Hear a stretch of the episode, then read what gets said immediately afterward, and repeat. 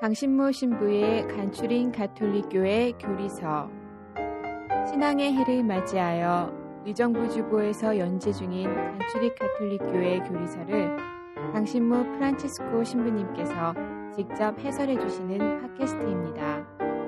방대한 분량과 어려운 내용을 담고 있는 가톨릭교회 교리서를 간단하고 명료하게 설명해 주십니다. 또한 지면에서 다루지 못한 내용을 추가하여 더욱 깊고 풍부하게 이해를 도와주십니다. 이 팟캐스트는 안드로이드 어플 팟빵과 애플 팟캐스트에서 들으실 수 있습니다. 의정부 교구 홈페이지 u가톨릭.or.kr로 접속하시면 강의 자료 문서 파일도 다운받아 보실 수 있습니다. 강신모 신부의 간추린 가톨릭교회 교리서 여러분 안녕하세요. 강신모 프란시스코 신부입니다.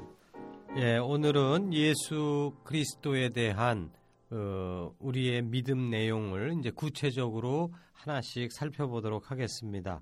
오늘 내용은 어, 예수님께서 바로 하느님께서 사람이 되셨다라고 하는 그 주제가 되겠습니다. 이것을 우리는 어, 강생의 신비다 이렇게 이제 제목을 붙일 수가 있겠어요. 근데 이제 이 이야기를 하기에 앞서서 우리가 앞서서 그 삼위일체에 대한 교리를 배운 거를 한번 어, 되새겨 봤으면 좋겠습니다.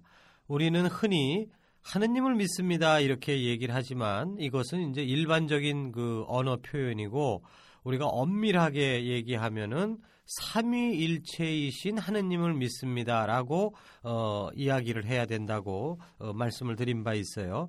이 이야기는 뭐냐 하면 우리가 하느님이라고 했을 때 우리가 믿는 하느님은 성부 하느님, 성자 하느님, 성령 하느님 세 분의 구별이 있음을 먼저 이야기를 했던 것입니다.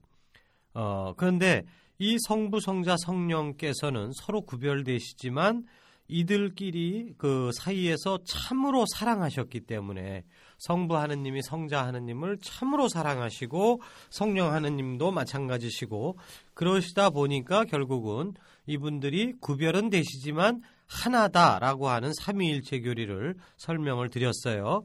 그런데 이제 인간들이 자신들의 죄와 그 악의 세력으로 말미암아서 고통 속에 있고 또 멸망의 길로 들어서 있고 하는 그 비구원의 상태에 놓여 있습니다.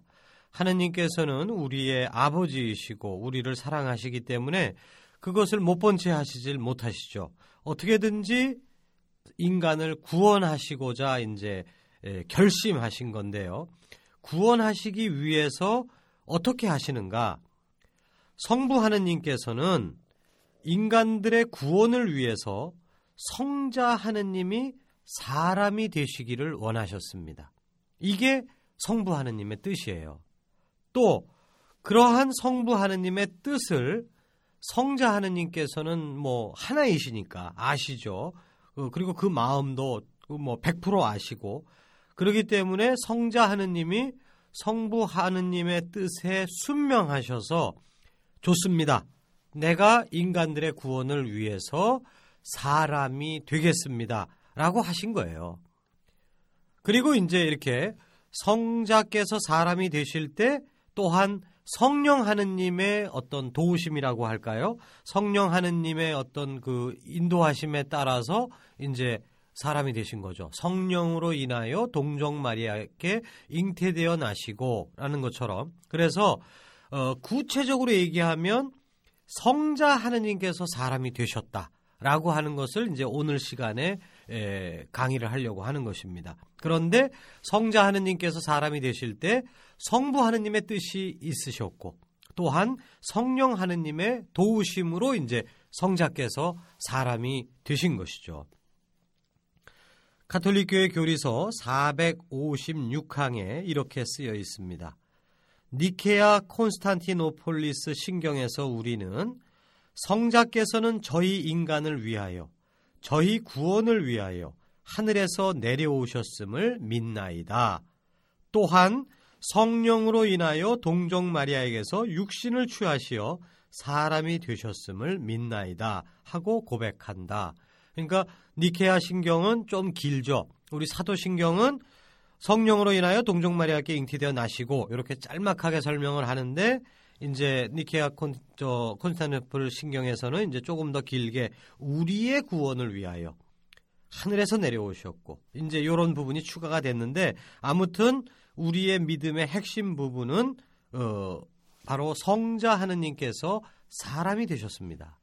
우리의 구원을 위해서. 이게 핵심 중의 핵심이에요.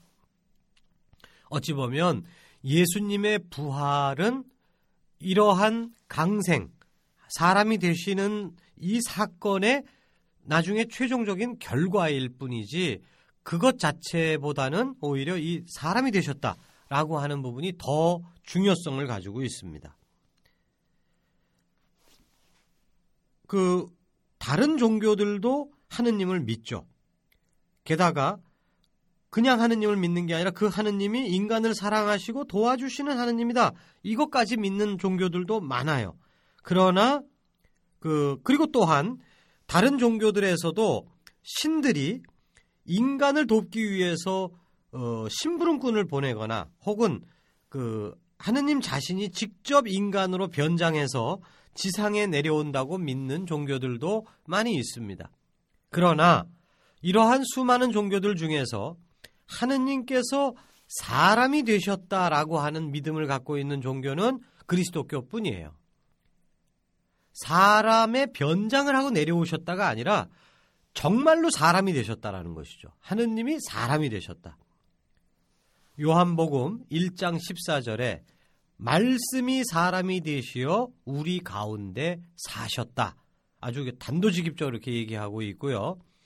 교, 교리서 460 상황에서도 463항 하느님의 아들이 참으로 강생하셨다는 신앙은 그리스도교 신앙의 특징이다. 이렇게 딱 단도직입적으로 정리를 하고 있습니다. 하느님께서 그리고 구체적으로는 하느님의 아들 성자 하느님께서 사람이 되셨다. 이게 믿음의 핵심이라고 다시 한번 강조드리고 싶습니다. 자, 그러면 여기서 이제 그 질문이 이어질 수 있어요. 왜 하느님께서 사람이 되셨는가 하는 질문이에요. 아까 다른 종교들도 어, 그 믿고 있는 신이 인간을 불쌍히 여겨서 구원하기 위해서 어, 인간의 모습으로 이렇게 내려와 갖고 이렇게 뭐 도와주기도 하고 가르침도 주고 그럴 수 있다고 얘기했는데 우리가 믿는 하나님은 그렇지가 않습니다. 어, 완전히 당신이 사람이 되셔버렸어요. 어, 근데 이게 왜 필요하냐? 그냥 변장해서 와갖고 도와줘도 되는데 어, 다른 종교들처럼 심부름꾼을 보내서 인간을 도와주시면 안 될까? 이건 참으로 어려운 질문이고 정말 핵심적인 질문입니다. 그러나 이것을 우리가 이해하기 위해서 어, 예를 들어서 한번 설명을 해보겠어요.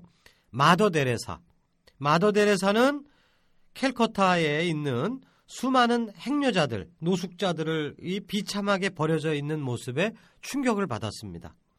하느님께서 창조하신 고귀한 영혼들이 비참하게 살다가 그냥 정말 짐승처럼 죽어버리는 그런 것을 보면서 너무나 마음이 아팠어요. 그런데 마더 데레사가 그들을 돕기 위해서 어, 그냥 말로만 돕는다고 한다면 여보십시오. 당신들이 지닌 품위를 깨닫고 이 비참한 상태에서 벌떡 일어나세요. 라고 권고만 한다면은 그들에게 도움이 될 수가 있을까요? 어, 그건 안 되죠. 뭐 그런 식으로 얘기하는 사람 얼마든지 있죠. 그러나 안 됩니다. 그들은 너무나 망가진 상태이기 때문에 그들 스스로의 힘으로는 일어날 수가 없기 때문에 그래요. 그래서 마더 데레사는 그들 가운데에 내려가서 살기로 결심을 한 겁니다. 그러니까 어찌 보면 수녀님은 하늘 위에서 사시는 분이나 마찬가지셨어요. 아주 그 귀족 자제들이 다니는 그야말로 high school, 어? 그 아주 고급 사립학교의 선생님 수녀님이었습니다. 그러니까 뭐 정말 손에 물 묻힐 이유도 없고 고상한 얘기, 고상한 가르침만 해도 충분히 존경받고 살 수 있었는데 근데 거기 그 위치에 서갖고 이 노숙자들, 행여자들을 직접적으로 돌볼 수가 없으니까 당신이 거기를 떨치고 내려가기로 결심을 한 거예요. 그 길거리로. 주변에서 교장 수녀님들을 비롯하여 수많은 사람들이 막았죠. 그러면 안 됩니다. 위험합니다. 당신 혼자 내려가 봤자 소용도 없습니다. 뭐 수많은 얘기로 수녀님을 설득하려고 그랬어요. 못 내려가게. 그런데도 수녀님은 내려가기로 결심을 하고 내려가신 겁니다. 그래서 그들의 친구가 되어주고 정말 그들에게 음식을 만들어 먹이고 그리고 닦아주고 그 더러운 사람들을 그 이렇게 했어요. 많은 횡녀자들이 마더 데레사의 품 안에서 죽음을 맞이했습니다. 그러면서 감사의 말을 남겼다고 해요. 우리는 짐승처럼 살아왔지만 죽을 때는 하느님의 자녀로서 고귀하게 죽을 수 있게 되어서 감사합니다. 라고요. 그러니까 마더 데레사는 행여자들을 돕기 위해서 다른 방법을 사용할 수도 있었을 거예요. 부유한 사람들을 찾아가서 당신이 가르친 제자들 나중에 이제 뭐 좋은 직장에 취직해서 이렇게 부자들도 많이 있었겠죠. 그런 사람들 찾아가고 행여자들 돕고 싶다. 후원회를 좀 조직하자. 하면은 그런 제자들이 좋아요, 수녀님. 그러면서 이렇게 후원회 조직을 얼마든지 할 수도 있을 겁니다. 그렇게 해서 기금을 마련하고 그 돈으로 행여자들에게 음식과 숙소와 의복, 의복을 마련해 줄 수도 분명히 있었을 거예요. 안 하는 것보단 100번 낫죠.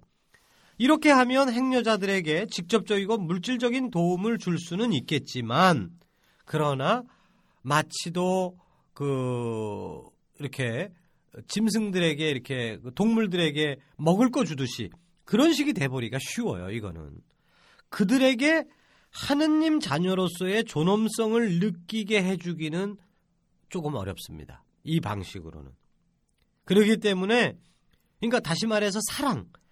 당신은 사랑받을 존재입니다.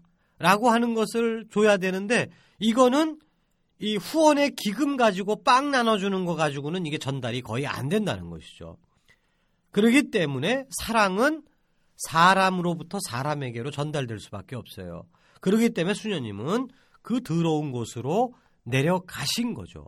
그래서 직접 사람들을 끌어안고 닦아주고 그렇게 한 것이고 행여자들은 마더 데레사가 그들의 처지로 내려와서 함께 해준 거에 대해서 감동을 받게 됐던 것입니다. 그래서 데레사는 마더 데레사 수녀님은 성령인 거예요. 그야말로 성자 하느님께서 사람이 되셨다 라고 하는 것도 이와 같은 이유에서 필요했던 것입니다. 우리 모두가 정도 차이가 있을 뿐 행여자들이나 마찬가지예요. 캘커타 시내에 누워있는 죄와 욕망의 노예가 되어 죽음의 길로 돌진하고 있습니다. 하느님께서 하늘 위에서 아무리 권고를 하신다고 해도 그 목소리는 우리의 귀에 들려오지 않고 들려온다고 쳐도 어, 우리 생활에 변화가 없어요. 그래서 하느님께서는 사람이 되시어 우리 한가운데로 내려오시기로 결심하셨던 것입니다. 내려오셨고요. 이것은 참으로 놀라운 사랑이에요. 마더 데레사가 행여자들 속으로 내려간 것도 웬만한 사람들 감히 엄두도 못 내는 얘기죠. 정말 놀라운 사랑인데 하느님께서 사람이 되신 것은 형용할 수 없을 정도로 놀라운 사랑, 사랑이에요. 왜? 마더 데레사나 행여자나 사람입니다. 그러니까 이건 더러운 죄 속에 있는 사람이고 아주 고상한 학교에서 가르치는 수녀님 사람이고 그 처지는 조금 다르지만 그래도 결국은 결국은 죄에 물들어 있고 욕심에 있고 죽을 수밖에 없는 인간일 뿐이에요. 그런 공통점이 있습니다. 마더 데레사 수녀님과 행여자들 사이에. 그렇기 때문에 수녀님이 정말 몸을 낮춰서 행여자들 속으로 들어오는 거 엄청나게 힘든 일이고 훌륭한 일이지만 가능한 일이기도 해요. 그러나 하느님이 사람이 되셨다. 이거는 이거는 차원이 다른 얘기예요. 왜냐하면 하느님과 인간은 이건 뭐 그 거리감이라고 하는 것은 이루 말할 수가 없는 거니까. 어찌 보면 불가능한 일일 수 있습니다. 네모가 동그라미가 된다. 이거 이거 안 되는 얘기잖아요. 하느님과 인간은 완전히 다른 겁니다. 같은 부분도 있지만 완전히 다른 거예요. 그런데도 불구하고 하느님께서는 하느님이 심을 포기하시고 사람이 되셨다. 이거는 정말 당신의 모든 것을 주셨다는 이야기죠. 요한복음 3장 16절에 이 강생의 신비를 또 다른 표현으로 하고 있습니다. 하느님께서는 세상을 너무나 사랑하신 나머지 외아들을 내주시어 그를 믿는 사람은 누구나 멸망하지 않고 영원한 생명을 얻게 하셨다. 너무나도 사랑하셨기에 하느님의 사랑이라는 관점에서 본다면 강생의 신비는 부활의 신비보다 더 중요합니다.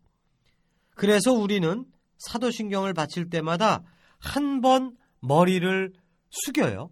다시 말해서 인사를 하는 거죠. 언제 하죠? 동정녀 마리아께 잉태되어 나시고 이 부분에서 우리는 고개를 숙이는 겁니다. 왜? 이거는 정말 감동이니까.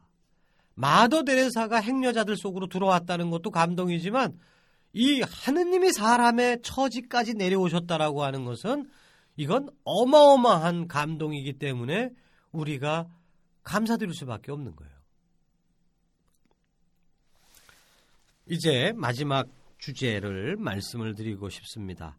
참 하느님이요, 참 인간이시다라고 하는 주제를 얘기를 드리겠는데, 이런 식으로, 이런 이유 때문에 성자 하느님께서는 예수라고 불리우는 역사적인 실존 인물이 되셨습니다. 그분은 나자렛에서 어, 베들레헴에서 태어나시고 나자렛에서 성장하시고 예루살렘에서 체포되시어 십자가에 못 박혀 죽으시고 어, 그 실제 인물이에요. 사람이 되셨어요. 그분은 우리와 똑같이 음식을 잡수셨습니다. 그리고 시장길을 느끼셔서 어디 먹을 만한 과일 없나? 그래갖고 무화과 나무에서 과일을 따먹으시려고도 하셨고 또 목이 마르다고 하셨고 주무시고 그 저기 그 풍랑이 있는 그 호수 바다에서 그 뱃속에서 주무시고 계셨잖아요. 그리고 여행에 지쳐서 피곤하다고 그러셨고 또 그 우셨어요. 이 라자로가 죽었을 때 그거를 보시고는 우셨습니다. 그리고 이거 이런 모습 안에서 정말 예수님은 사람이셔요. 뭐 태어나셨고 어, 머니 뱃속에서 해갖고 출산하셨고요. 예수님 안에는 사람이시다라고 하는 게 분명히 있습니다. 그러나 동시에 예수님은 하느님이시기도 해요. 그분의 탄생은 정상적이지 않죠. 어, 남녀의 결합으로 말미암아 태어나는 그러한 평범한 탄생이 아닙니다. 그것 예수님의 탄생은 성령으로 말미암아 동정녀 마리아께 잉태되어 나셨어요.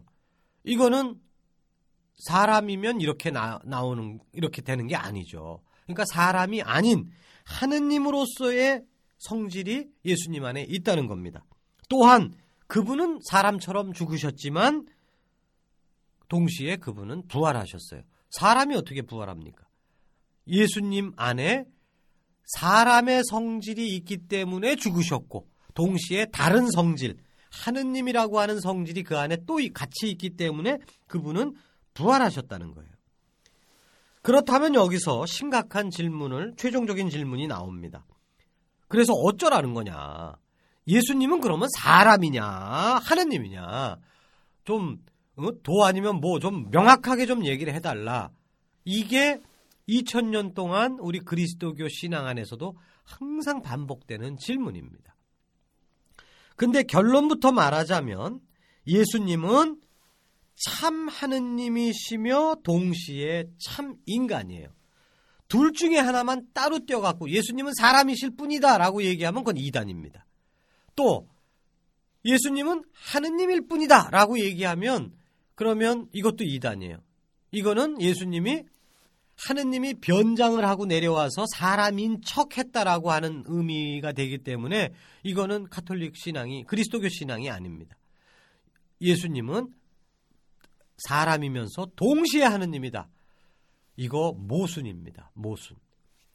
동그라미면서 동시에 네모다. 라고 하는 얘기랑 똑같은 거고, 남자면서 동시에 여자다.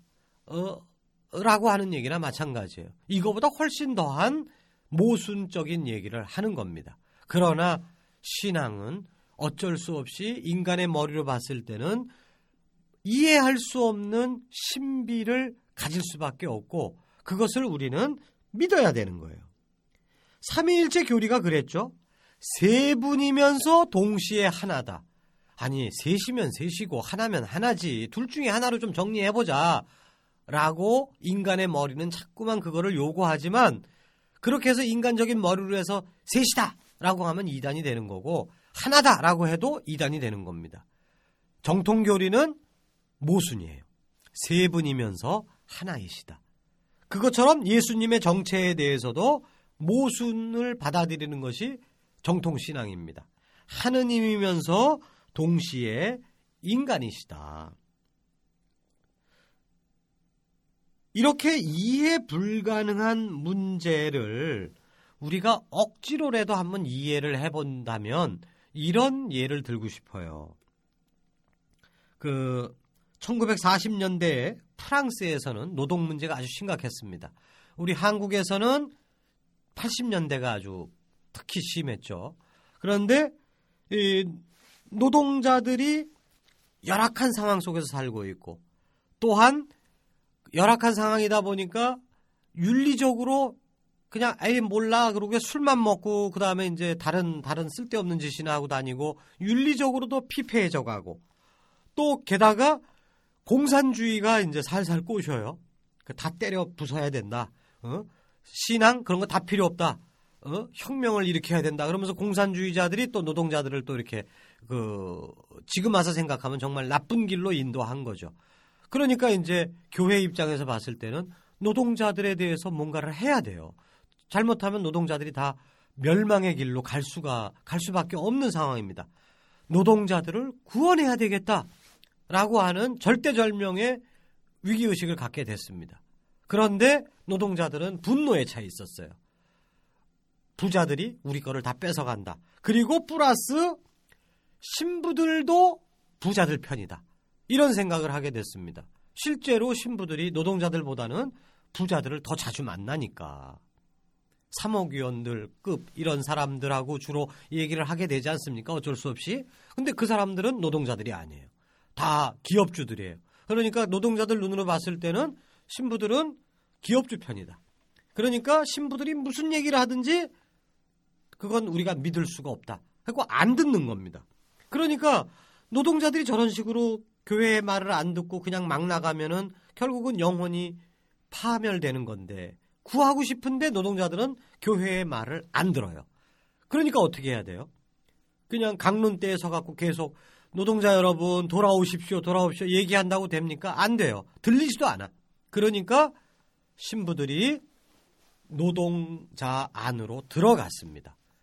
노동자가 돼서 신분을 숨기고 위장 취업들을 한 거죠. 뭐, 천 명 이상, 몇천 명이 노동자가 됐어요. 그 당시에. 불란서 신부님들 중에. 이 사람들을 노동 사제라고 불렀습니다. 그리고는 노동자들과 함께 먹고 똑같은 노동 조건에서 일하고 어? 똑같은 임금을 받고 그리고 또 집들이 초대하면 거기 가 선물 사갖고 가서 같이 놀고 이러면서 친구가 되어줬던 것이죠. 근데 이제 노동자들이 이렇게 보다 보니까 저 사람이 노동자 노동자인데 뭔가는 좀 다르다는 거를 조금씩은 느껴요. 뭔가 티가 나죠. 나중에 알고 보니까 그러니까 완전히 친해진 다음에 나중에 알고 보니까 신부들인 거예요. 여기서 이제 노동자들은 감동을 했던 겁니다. 아, 교회가 우리들에게 말을 전하기 위해서 이렇게까지 내려왔구나. 라고 하는 거에 감동을 갖게 됐고, 그리고 친해졌고. 그러니까 이제 노동사제들이 얘기하는 거는 귀를 열기 시작을 하고 더 나아가서 이런 노동사제들을 파견한 교회, 교회 전체의 이야기에 대해서도 우호적인 마음을 갖게 되는 것이죠. 이런 식으로 해서 사제들이 아까 마더 데레사처럼 그 어려운 상황으로 내려오는 거 이게 필요한 건데 문제는 이 노동 사제들이 그, 그 중에 반수 이상은 나중에 환속을 해버렸습니다. 왜냐하면 그 노동자들하고 더 가까워지기 위해서는 신부 신분을 계속 가지고 있다는 것은 어찌 보면 그 계속 돌아갈 수 있는 이 탈출구를 열어놓고 있는 거나 마찬가지다. 왜냐하면 신부들은 언제든지 다시 주교님이 자네 저기 강남의 청담동으로 다시 발령 내야 되겠네. 글로 본당 신부로 가게나. 그러면 갑자기 가고 청담동 가서 본당 신부 하는 거예요. 그 그러니까 이 노동자들하고 함께 함께 울고 웃고 밥을 먹는다는 게 어찌 보면은 조금 위선된 행동 같은 양심의 가책 같은 거를 느낀 신부님들이 꽤 많이 있었습니다. 그러기 때문에 아니다. 이거 우리가 완전히 노동자가 돼야 되겠다 라고 해서 아예 환속을 해버리고 결혼을 해버리고 사실은 신부들은 아무리 검소하게 살아도 그 어렵지 않아요. 왜냐하면 홀몸이니까. 진짜 어려운 거는 처자식이 있으니까 어려운 거지. 자기 홀몸이야 뭘 하면은 못 살겠습니까? 이게 무슨 뭐 옛날처럼 막 이렇게 수많은 사람들이 굶어 죽어 나가는 상황도 아닌데. 그러니까 결혼을 해버리면 진짜 가난해지거든요. 어? 그 진짜 노동자가 되는 겁니다. 그렇게 해서 완전히 사제 신분을 버려버리고 그러니까 사제의 신분 플러스 노동자의 신분 두 개를 동시에 가지고 있는 게 어정쩡하다. 둘 중에 하나로 결판을 내야 되겠다라고 생각을 해서 사제 신분을 버려버리고 노동자 신분으로만 간 사람들이 꽤 있었습니다. 근데 그거는 노동자들도 원하지 않았어요.